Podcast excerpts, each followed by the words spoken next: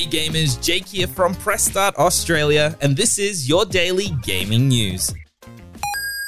Sony has confirmed that PS5 exclusive Returnal will now release on April 30th, 2021, instead of its original March 19th release date.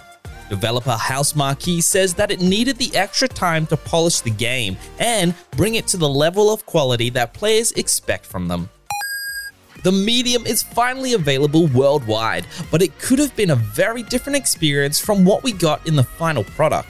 In an interview with the lead designer and producer, we discovered that the game originally started out as a Wii U game that was more of a platformer. The producer went on to say that the tech has evolved since then and story elements had also evolved, so the team started working on it once again. A couple of weeks ago, we posted about DualSense controller faceplates, which local retailer Ozplay had begun selling. They snapped onto the DualSense controller super easily and improved the look. The Aussie retailer Ozplay Accessories has now started selling pre orders for a PS5 faceplate in black, blue, and red, and we've tested it out. They're super easy to install, with you easily taking off the original faceplates and snapping on the new ones. Head to the website to see what they look like and get yourself a discount on grabbing one for yourself.